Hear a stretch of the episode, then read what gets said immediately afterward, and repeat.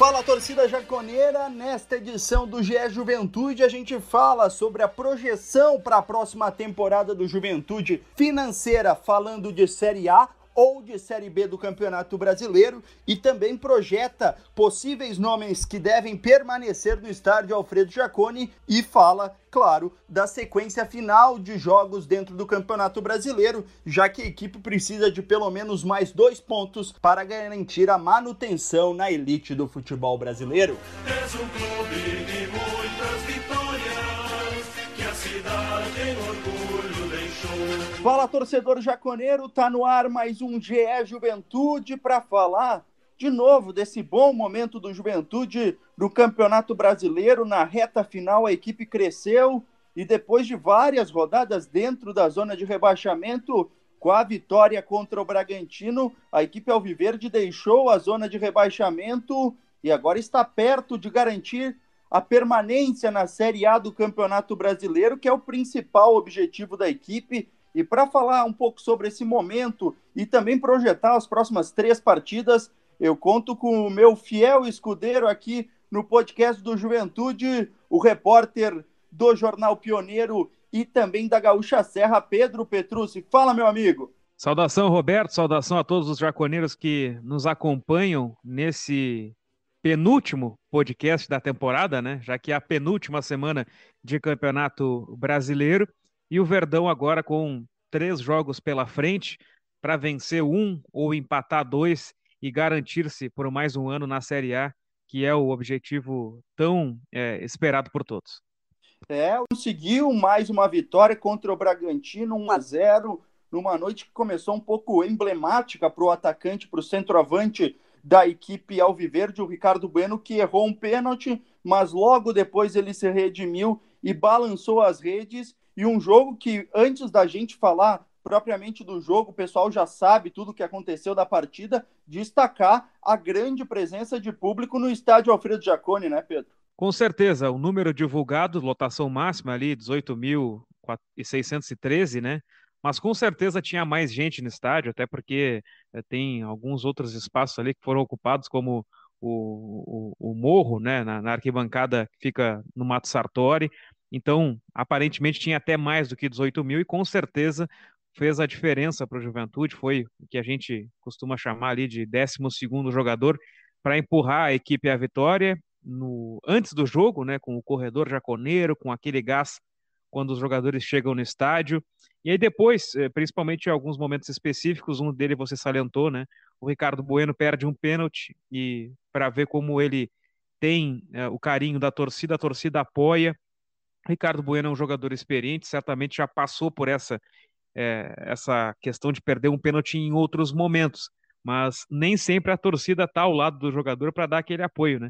Isso encheu o Bueno de confiança, ele arriscou de fora da área com a perna canhota, ele normalmente conclui de dentro da área com a direita, e ele fez algo que a gente não tinha visto ainda com a camisa do Juventude, fez o gol, depois quase fez o gol 2-0 num lance mais plástico, né, onde ele tentou concluir de letra. Então foi fundamental para o centroavante, que até pouco tempo atrás vinha numa seca de gols, marcou contra o Goianiense, perdeu o pênalti, mas com o crédito da torcida ele conseguiu aproveitar. E é um jogador que, como tu estava falando, cresceu nas últimas rodadas, estava numa sequência de 7 jogos sem marcar, mas cresceu nessa reta final, foi importante, até porque antes disso dava para dizer que o Ricardo Bueno talvez estava sendo um dos jogadores que menos aparecia em campo nesse sistema do Jair Ventura, em que ele saía muito mais da grande área do que nos tempos do Marquinhos Santos, né? Sabe que eu já acho o contrário, Roberto. Eu acho que no início, com o Jair Ventura, ele ficou preso. Eu acho que o Jair tentou prender mais o Ricardo Bueno justamente para ter esse jogador na área, enquanto os jogadores que chegavam por trás ali, o Castilho, próprios dos 2 pontas, o Sorriso e o Capixaba, tivessem aquele setor ali de meio atacante com maior liberdade para o Bueno ser o cara da conclusão.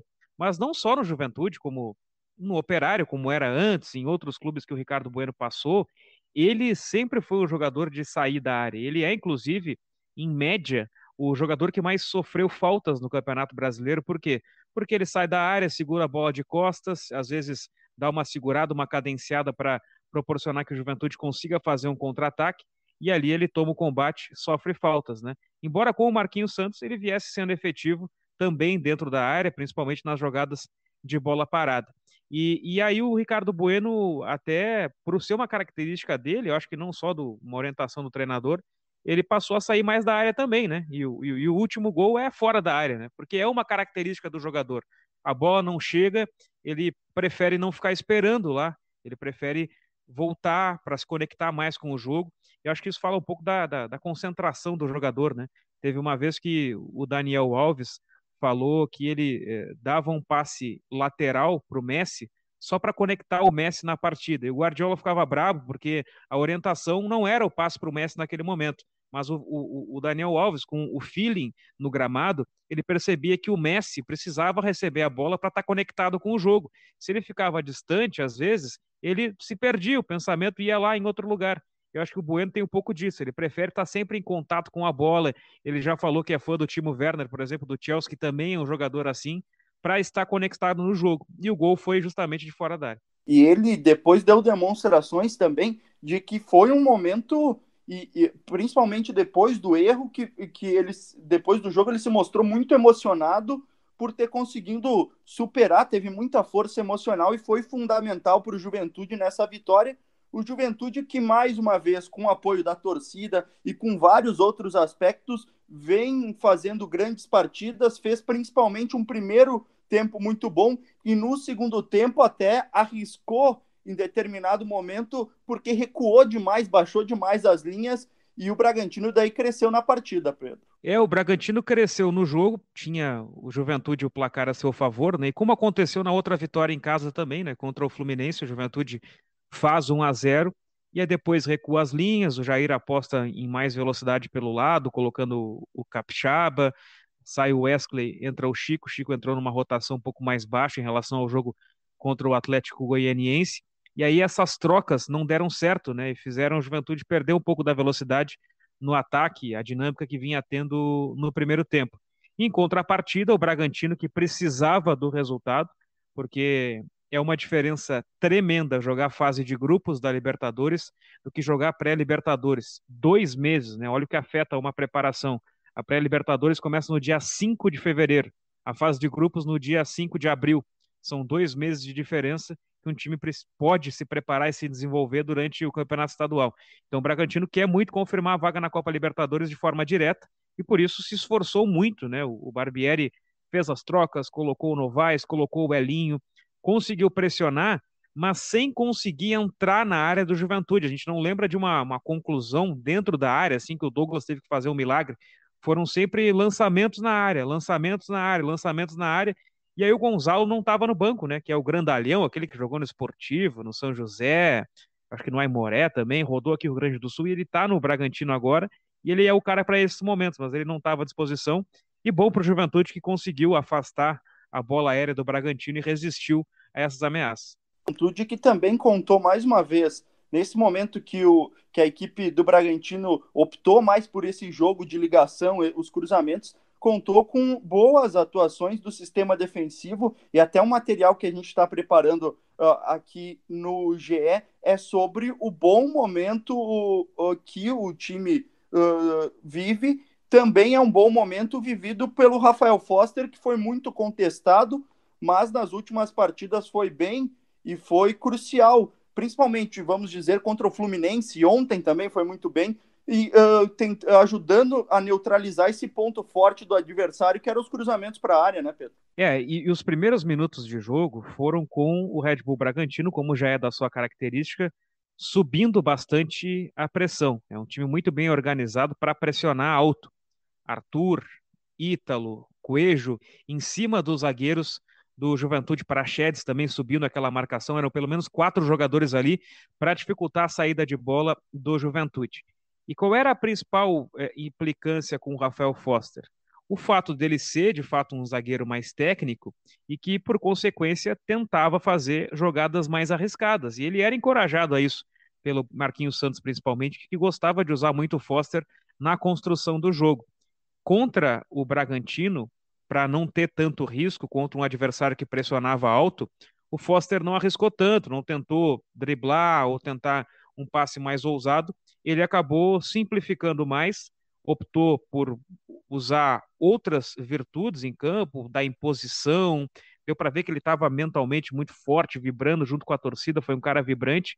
Isso não quer dizer que eu seja contrário a zagueiro sair jogando, a zagueiro mais técnico, eu sou muito favorável, inclusive, mas tem que saber a hora de fazer isso, e contra um adversário que pressionava muito alto e sabia organizar bem essa pressão, o Foster soube encontrar alternativas e por isso fez um bom jogo, assim como o Vitor Mendes, que vem sendo bem regular, né? O outro ponto do Jair Ventura é que pela primeira vez essa partida contra o Bragantino ele conseguiu ter uma manutenção do time titular, já que sempre tinha algum desfalque. O Juventude, mesmo com vários jogadores pendurados, para a próxima partida são 12 jogadores que estão pendurados. A gente até passa a lista daqui a pouco para o torcedor ter uma noção do nome desses jogadores e a importância que eles vão ter nessa reta final de campeonato. Mas nessa última partida e também nesse duelo na sexta-feira contra o Fortaleza, o Juventude não tem desfalques, né? O quanto importante também pro Jair Ventura ter uma manutenção do time titular para que a equipe venha se encorpando nesse momento final do campeonato. O desfalque agora é ele, né? Ele que está fora, não Exatamente. Pode comandar o time. Está em Fortaleza, mas não pode comandar o time. E tem muito treinador que gosta de continuidade, né? O próprio Marquinhos Santos falava sobre essa continuidade. Eu acho que é importante, sim, manter uma estrutura, mas vez ou outra fazer uma mudança pode ser necessário, né? De acordo com a característica do jogo, do adversário, né? O Juventude, com o próprio Jair, montou uma linha de 5 para defender contra o Atlético Mineiro.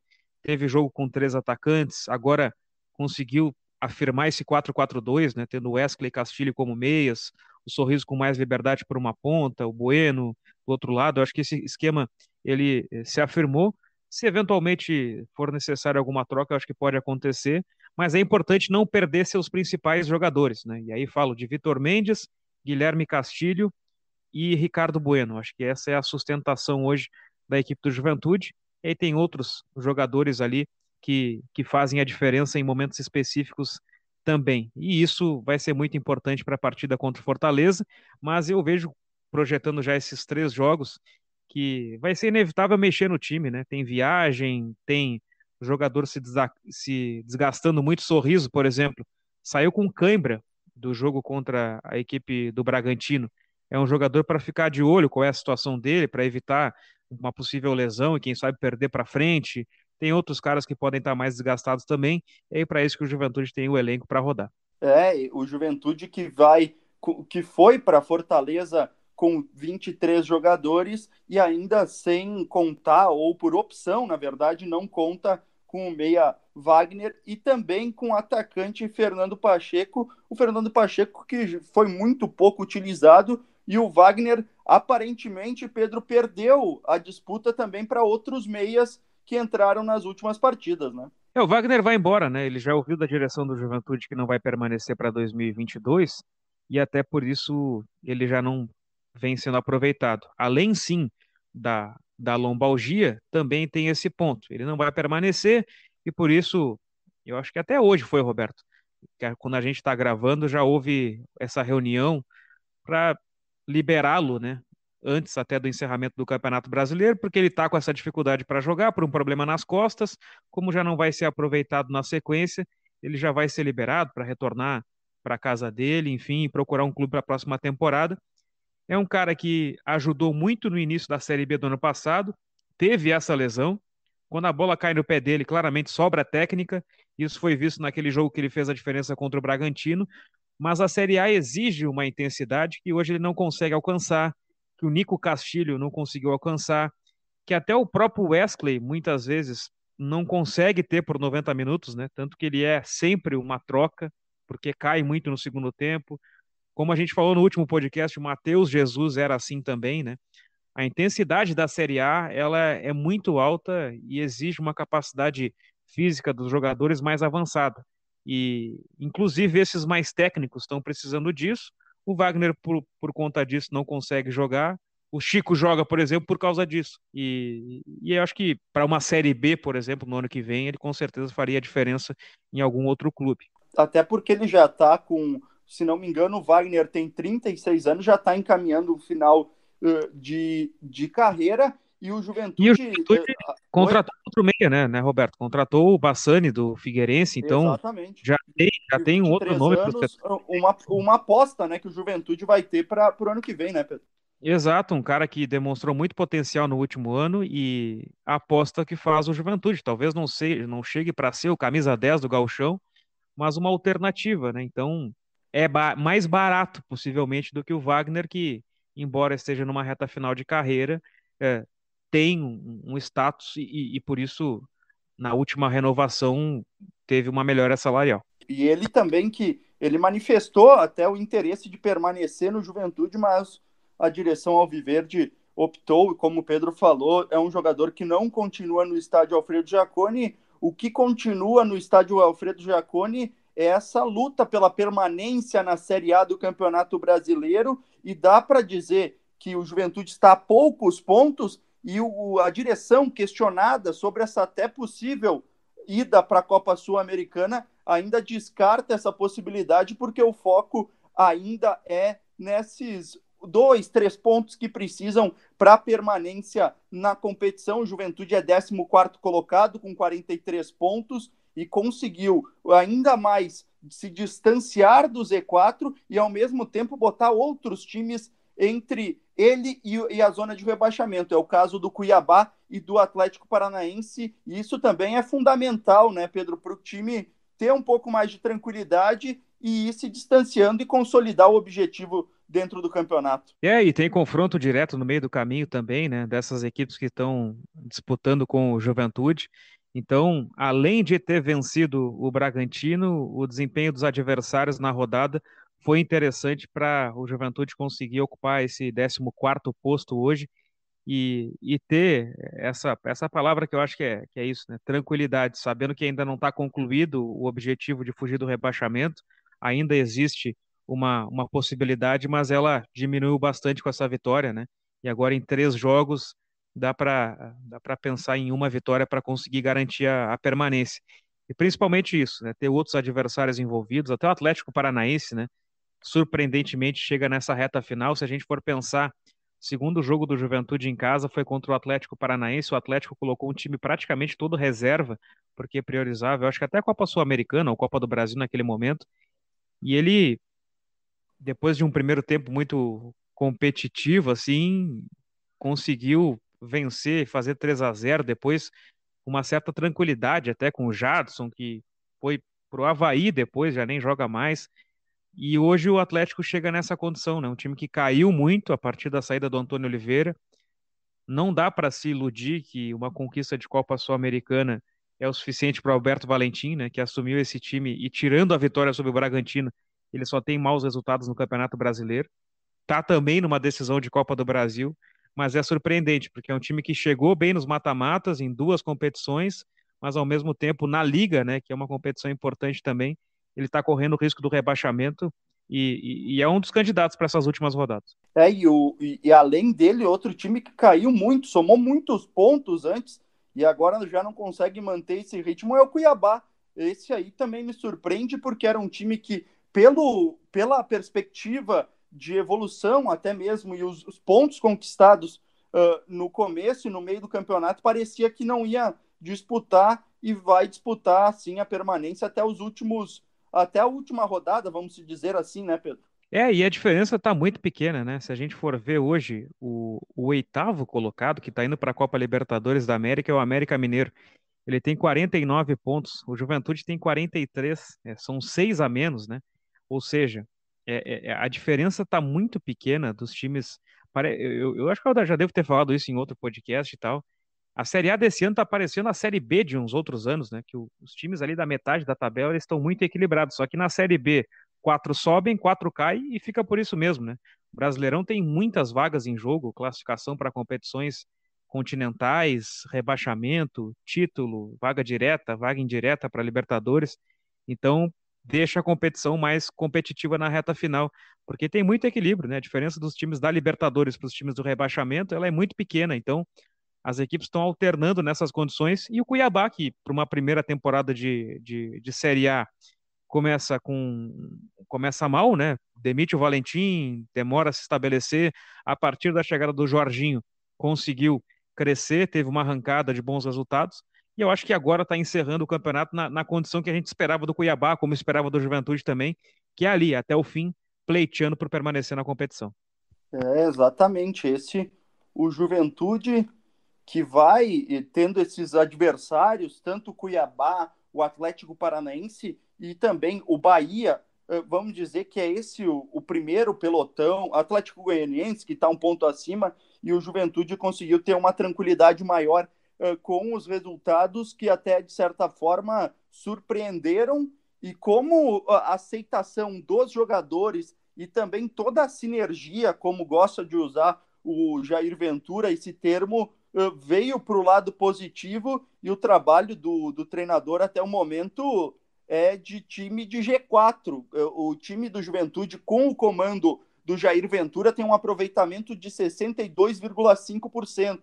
Então é um time com rendimento de G4, e só dessa forma foi possível que o time saísse da zona de rebaixamento e ficasse num panorama mais positivo, até porque a diferença, o material que vocês publicaram ontem, aliás, no Jornal Pioneiro, a diferença é muito grande, né, Pedro, entre a questão financeira de um time de Série A e de Série B do Campeonato Brasileiro. Sim, é uma diferença muito grande, a queda de orçamento seria brusca. Claro que, ouvindo a direção do Juventude, eles, quando já subiu, né, eles falavam com consciência de que a permanência seria muito difícil, mas também que se o Juventude caísse não seria nenhum grande problema, né? O Juventude cairia preparado para jogar uma Série B, sem se endividar, por exemplo, a permanecer na Série A, que eu acho que é o que não está acontecendo. Vai competir até o fim, está muito próximo desse objetivo de permanecer na Série A. Com certeza vai ter, se confirmar, esse orçamento melhor no ano que vem, e quem sabe até ficar na frente de uma equipe que não vai cair e também vai permanecer para confirmar uma vaga na Copa Sul-Americana. Hoje isso estaria acontecendo, né? Porque o único time que fica fora é o 16º hoje, já que o Atlético Paranaense está nessa condição de Copa Libertadores da América também, e eu acho que vai ser importante, embora isso não entre no vestiário, eu sei, porque o importante é permanecer. Claro que, pensando num todo, estar na Copa Sul-Americana, a gente falou muito sobre isso semana passada, é fundamental para valorizar também o primeiro semestre, tem mais 5 milhões na conta, possibilita que o Juventude invista em jogadores melhores também para o primeiro semestre. É, exatamente, só para o torcedor ter uma noção de valores mesmo, o Juventude na atual temporada recebeu uma cota de 35 milhões de verbas de televisão. No ano passado, disputando a Série B do Campeonato Brasileiro, essa cota foi de 8 milhões, e a tendência é que essa cota diminua para a próxima temporada dos times de Série B. Só ali é uma diferença de 27 milhões de reais, além do prêmio que o Juventude ganharia pela colocação que está no Campeonato Brasileiro. Atualmente o Juventude é 14º, como eu já havia dito, e ganharia cerca de 13 milhões de reais. Então é uma diferença de 40 milhões de reais, Pedro, uma grande diferença. O Juventude, que daí, a partir dessa confirmação, pode ir formando um time mais competitivo para alçar voos maiores dentro do Campeonato Brasileiro e também na Copa Sul-Americana, né? É, sem dúvida, até porque parte do orçamento da Série A desse ano, 2021, foi utilizada para reestruturação do clube, já que subiu de nível, era necessário oferecer uma estrutura também do nível compatível com a Série A, né? Então o Juventude modernizou o seu estádio, principalmente o gramado, né, que está muito qualificado, ainda pretende fazer mais investimentos em outros setores, utilizando esse dinheiro. Para o ano que vem vai entrar mais, e aí com esse montante, talvez se reserve um pouco menos para investimento em estrutura, já que já foi feito no ano anterior, e possa se investir mais em contratações de jogadores, né? E assim vai, o time conseguindo se manter na Série A, ele vai tendo até uma condição de receber patrocínios maiores, né? Porque Uma coisa é fazer um contrato temporário, porque o primeiro ano é aquela dúvida. Daqui a pouco o time que se afirma na Série A, ele pode fazer um contrato mais longo com o patrocinador também, garantir maior arrecadação, enfim. A Série A, ela traz muitos benefícios, além, especificamente, dessa cota que é muito maior. E além disso, daqui a pouco, até você pode falar melhor do que eu, Pedro, mas muda também a forma, o modelo de contratação do Juventude, que nessa temporada apostou em muitos empréstimos de jogadores, por exemplo, o Michel Macedo do Corinthians, o Wesley do Ceará e outros jogadores, o Douglas do Bahia. Muda esse modelo porque o clube também vai poder arcar com salários maiores, né? É, exato. A composição ela pode ser feita de uma forma diferente para conseguir empréstimos melhores até, de daqui a pouco conseguir tirar um outro jogador de um clube maior. Cuiabá, por exemplo, paga mais, ele tem outros jogadores por empréstimos. O Cuiabá, ele fez o PP rescindir com o Flamengo e assinar em definitivo com o Cuiabá. Para mim, o PP é um baita jogador, seria muito útil para o Juventude, por exemplo, e o Cuiabá pode daqui a pouco desenvolvê-lo, porque ainda é jovem, e vendê-lo no futuro. Então são possibilidades de negociação que teria o Juventude. O Douglas era o terceiro goleiro do Bahia, saiu por empréstimo, ainda tem uma composição salarial. Daqui a pouco o Juventude poderia ter pago uma multa rescisória, tendo condição para isso, e assinar um contrato mais longo com o Douglas, possibilitando que ele no ano que vem estivesse já no Juventude sem ter que negociar de novo com o Bahia. Enfim, são inúmeras possibilidades que, tendo mais dinheiro em caixa, o mercado pode ser trabalhado. Então o Juventude também, a partir do momento que tiver a confirmação da permanência na Série A do Campeonato Brasileiro, também começa a olhar essas questões. Se não é outro engano... ponto, por exemplo, Roberto, o Juventude tentou trazer o Nicolás Bland no início do Campeonato Brasileiro. Exato. Não conseguiu, chegou na última hora ali, aconteceram algumas coisas, não conseguiu. Depois ele tentou trazer o colombiano, o Pérez, que acabou indo para o Once Caldas. Por quê? Normalmente é uma questão financeira também aí, né? Claro que o colombiano às vezes prefere jogar na Colômbia, o Once Caldas é um time tradicional, mas se viesse um investimento maior, ele talvez pensasse em jogar a Liga Brasileira no Juventude. E aí foi chegar no terceiro nome, isso que a gente descobriu, né? Porque outros podem ter sido sondados também que a gente não soube. No Nico Castilho, que foi a negociação que aconteceu, e era uma negociação com muito risco. Ou seja, tendo um orçamento maior no ano que vem, uma possibilidade de investir mais, ele pode trazer o Bland, pode trazer o Pérez, e não um jogador que estava muito tempo parado e o risco se provou que não deu certo. Então dá para dizer que o Juventude vislumbra um futuro muito melhor dentro da competição e, claro, passa por esses 3 jogos. E o que a gente pode, já entrando dentro de campo e projetando essa partida dessa sexta-feira, o que dá para falar do Fortaleza, que é um time que nas últimas rodadas oscilou muito, acabou perdendo de goleada para o Ceará em casa, na Arena Castelão, no Clássico. O que dá para esperar desse Fortaleza e se vai ser um duelo que dentro de campo vai ser complicado e também fora, porque o Fortaleza anunciou no começo desta quinta-feira, o dia que a gente está gravando o podcast, que já havia vendido 41 mil ingressos para esse duelo, então vai ser uma pressão muito grande, porque o time do Voivoda quer confirmar a presença na Libertadores, né, Pedro? Aliás, foi muito legal a divulgação do Fortaleza, né, porque eles fizeram ali a questão da série da La Casa de Papel, e é La Casa Cheia, e o que seria Netflix é o Lionflix, né, que é o Leão, o Fortaleza. Ficou bem legal.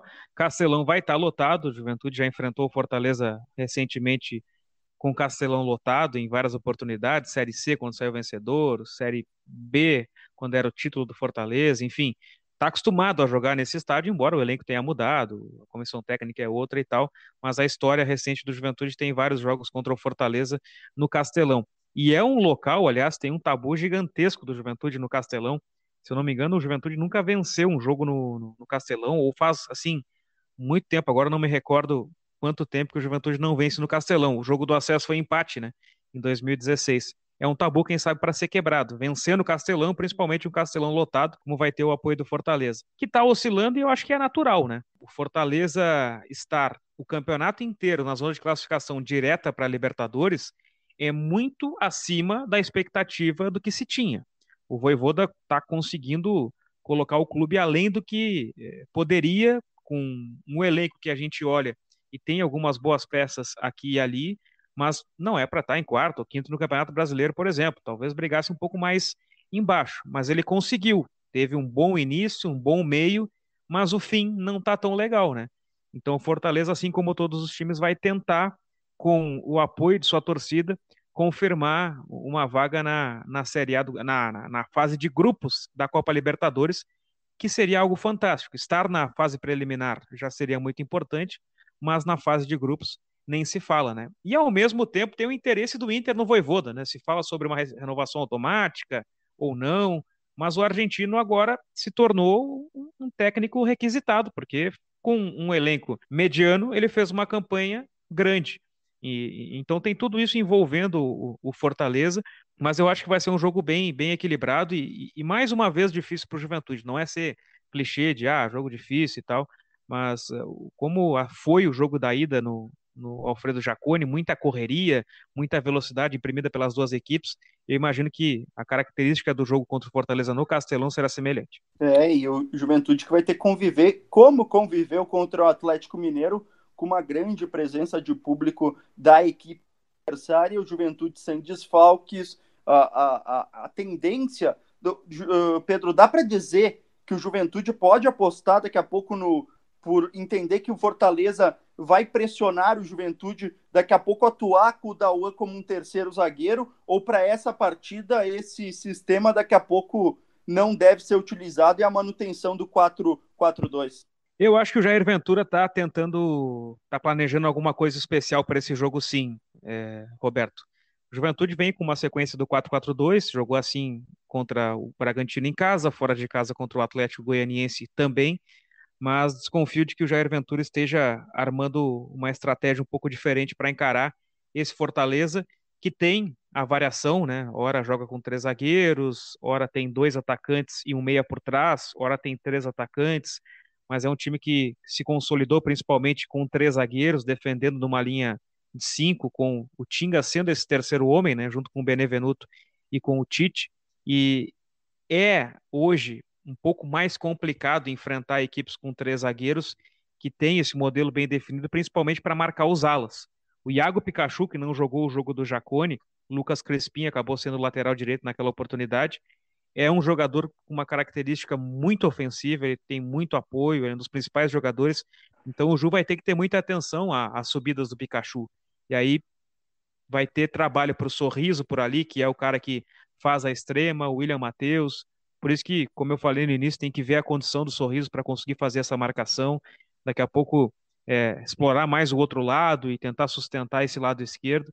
Eu acho que vai ter sim uma estratégia específica para conseguir enfrentar esse 3-5-2 do Voivoda. O Juventude que também, como a gente já falou no podcast, nessa edição, tenta trabalhar com desgaste, porque os jogos são sexta-feira, segunda, e a competição já acaba na quinta-feira, é isso, né, Pedro? Já está na reta final e são jogos muito próximos um do outro. Sim, teve a saída ao Ceará, né, que é uma viagem longa, claro que com antecipação e a preparação toda para o jogo, mas aí depois o retorno é mais curto, porque vai direto para São Paulo, mas são coisas que desgastam, né? Essa reta final de Campeonato Brasileiro, para todo mundo vem sendo assim.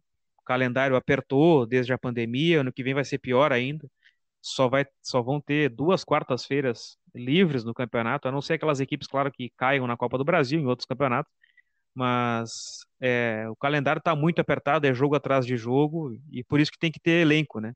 Por isso que eu já desconfio tanto da manutenção do time titular, porque às vezes não dá, fisicamente o time não está apto e o jogo às vezes exige uma característica diferente também. O Juventude então para essa reta final, esses 3 jogos, e a gente do podcast, a gente volta só depois, para o pessoal se programar já, Pedro, a gente só volta depois das 2 partidas fora de casa, daí já repercutindo a última partida. A gente espera que o Juventude já esteja com a manutenção na Série A garantida, para que a gente possa projetar sim esse jogo, mas também projetar já o Juventude fora do campo, nos bastidores, a questão de contratação, porque ao mesmo tempo que a competição acaba, a próxima temporada na metade de janeiro já começa, então o Juventude também, mesmo não sabendo da certeza de Série A ou Série B, nos bastidores já negocia a contratação de alguns jogadores, né, Pedro? É, exato. O dia 9 acaba o Campeonato Brasileiro, e ali o Juventude ele vai ter a certeza, né? Quem tomara antes até, mas vai ter a certeza de onde estará em 2022. Se vai ser uma temporada com Gauchão, Copa do Brasil e Copa Sul-Americana e na Série A, ou se vai ser uma temporada de Gauchão, Copa do Brasil e Série A, ou se vai ser uma temporada de Gauchão, Copa do Brasil e Série B, né? São essas três possibilidades. Na quinta-feira, dia 9, daqui uma semana, o Juventude vai saber. E já está marcada pela direção uma sequência de reuniões, né? Que vão ser na sexta-feira, no sábado e no domingo. Esses 3 dias, a direção de futebol vai estar reunida já para planejar 2022. O próprio Conselho Deliberativo já está encaminhando também a permanência do Walter Dalzotto Júnior como presidente. Então já está tudo tudo alinhavado, né? E nesses 3 dias o Juventude vai fazer o planejamento mais concreto para 2022, já encaminhar alguns contratos, alguns nomes que o Juventude já tem pleiteando no mercado e principalmente trabalhar na renovação de contrato com alguns atletas deste elenco, né, que o Juventude tem interesse, ou até de extensão do empréstimo. A gente sabe que, por exemplo, o Vitor Mendes e o Guilherme Castilho, eles vão ser utilizados pelo Atlético Mineiro no Gauchão, no estadual, no Mineiro do ano que vem. Isso já foi comunicado ao Juventude. Mas o Bruninho, por exemplo, não. Então daqui a pouco o Bruninho pode ser utilizado pelo Juventude, outros nomes que retornam, enfim, tem muita coisa para planejar. Isso vai acontecer de imediatamente no dia 10 pós-Brasileirão. E até outros jogadores, por exemplo, tu revelou outro dia para nós que o Michel Macedo é um jogador acaba o contrato com o Corinthians também. O Juventude, de certa forma, Pedro, já manifesta o interesse em ter esse jogador de forma a ele atuar na equipe em 2022, ou tu acha que o Juventude vai dar mais espaço por Paulo Henrique, que tem um contrato mais longo? Eu acho que tem esses dois aspectos, né? O Paulo Henrique, ele pode se desenvolver mais no Campeonato Gaúcho, como aconteceu no último, no qual ele foi titular, e aí quem sabe, por ser... A expressão usada pela Juventude é ativo, né? Os jogadores que têm um contrato mais longo, uma visibilidade no primeiro semestre, até uma questão de ser negociado, né? O próprio empresário do atleta fez questão de expor o interesse de um time francês, né? Às vezes quando é de bandeja assim, a informação, a gente desconfia, mas enfim, o empresário do atleta diz que tem um clube francês interessado no Paulo Henrique, e isso é bom para a Juventude negociar jogador. Então talvez o Paulo Henrique ganhe a visibilidade, mas ao mesmo tempo até já se ouviu que até da própria esposa do Michel Macedo, que é a Andressa Soares, né, a mulher melancia, ela dizendo que gostou de Caxias do Sul, que gostaria de permanecer aqui também, e às vezes envolve muito o aspecto familiar também, né? A direção do Juventude está trabalhando nesse aspecto, antes do jogo fez aqueles cartazes, e para ter uma ideia, nessa semana, é uma coisa que é curiosidade até, não tem nada a ver com futebol, mas a Juventude disponibilizou o ônibus, aquele que os jogadores se deslocam do hotel para o aeroporto, do hotel para o estádio, para levar as famílias dos jogadores para Gramado e Canela, para visitar, fazer turismo por lá, enquanto eles estão nessa reta final de Brasileirão, em Fortaleza e depois em São Paulo, para também integrar os familiares. Isso já é uma semente plantada para o ano que vem, porque não é só uma questão de jogador e empresário do jogador. Envolve muito a família também do jogador querer estar em algum lugar na hora de tomar uma decisão. E o Juventude está plantando essa semente também, de conseguir integrar mais, envolver mais os familiares dos jogadores com o clube para, quem sabe, garantir alguma renovação de contrato para o ano que vem. Uma bela iniciativa, aliás, do Juventude, porque os jogadores durante todo o campeonato também conseguem ficar pouco tempo com as suas famílias. Claro que eles estão em momento de decisão, mas uma bela iniciativa. Enquanto isso, os familiares também vão se conectando e o Juventude é quem ganha com isso, e criando um ambiente, como Jair Ventura fala, de uma grande família mesmo, que foi o termo que ele usou na última coletiva de imprensa. Então o Juventude tem esse duelo contra o Fortaleza na sexta-feira, volta a campo na segunda e fecha a conta no Campeonato Brasileiro na quinta-feira contra a equipe do Corinthians no estádio Alfredo Jaconi. Mas para ressaltar que nessa partida o Juventude mantém o mesmo serviço de jogo da partida contra o Bragantino, quer dizer, o sócio tem à disposição 4 ingressos pelo valor de R$5. Com isso, a expectativa é de casa cheia no estádio Alfredo Jaconi para repetir a bela festa que a equipe e o Juventude, com a vitória, e os jaconeiros fizeram na última terça-feira. Então esse é o principal momento do Juventude na competição, de reafirmar a sua permanência na Série A do Campeonato Brasileiro, e a gente vai repercutindo as próximas partidas no ge.globo.com. Pedro, qual que é a tua expectativa? Já dá para sair dessa rota, para finalizar, dessa rota de 2 jogos fora de casa com a permanência garantida? Eu acho que sim, mas ela vem contra o São Paulo. Contra o Fortaleza, se o Juventude conseguir um empate, vai ser um ótimo resultado, e aí vai deixar o Ju ali na portinha, precisando de 1 ponto para permanecer. Mas eu estou sentindo que no Morumbi o São Paulo vai afrouxar para o Juventude. Expressão forte. É isso que a gente espera, que daí na partida contra o Corinthians, daqui a pouco, dependendo da tabela, pode estar garantido na primeira divisão e perto de garantir a Sul-Americana, e daí começa o ano de 2022 da melhor forma possível, com um calendário cheio de competições e mais dinheiro para o Juventude, que vem fazendo um excelente trabalho recolocando a equipe no cenário nacional. Pedro, muito obrigado pela sua participação. A gente tem um encontro marcado a semana que vem para fazer essa última edição do GE Juventude, e espero que uma edição comemorando a permanência do Juventude. Tomara, Roberto. Eu prometi na última edição que a gente estaria na praia de Iracema, né, tomando uma água de coco, na expectativa para Juventude e Fortaleza. Isso era uma ilusão, né? Eu estou em casa, sentado, gravando podcast contigo, mas da mesma forma, na expectativa de um grande jogo entre Juventude e Fortaleza, depois contra o São Paulo também no Morumbi. E aí, quem sabe, quando a gente gravar na semana que vem, a projeção contra o Corinthians já seja pensando alto em uma vaga na Copa Sul-Americana. Grande abraço. Valeu, esse foi o Pedro, repórter do Jornal Pioneiro e da Rádio Gaúcha Serra. E assim a gente termina mais uma edição do GE Juventude. Lembrando que você tem porta aberta para mandar o seu recado, a sua mensagem nas nossas redes sociais, tá certo? E também, se quiser, manda um recado no meu Twitter, @BetoPeruso95, a gente conversa por lá e fica atualizando as informações do Juventude. Um forte abraço a todos e até a próxima!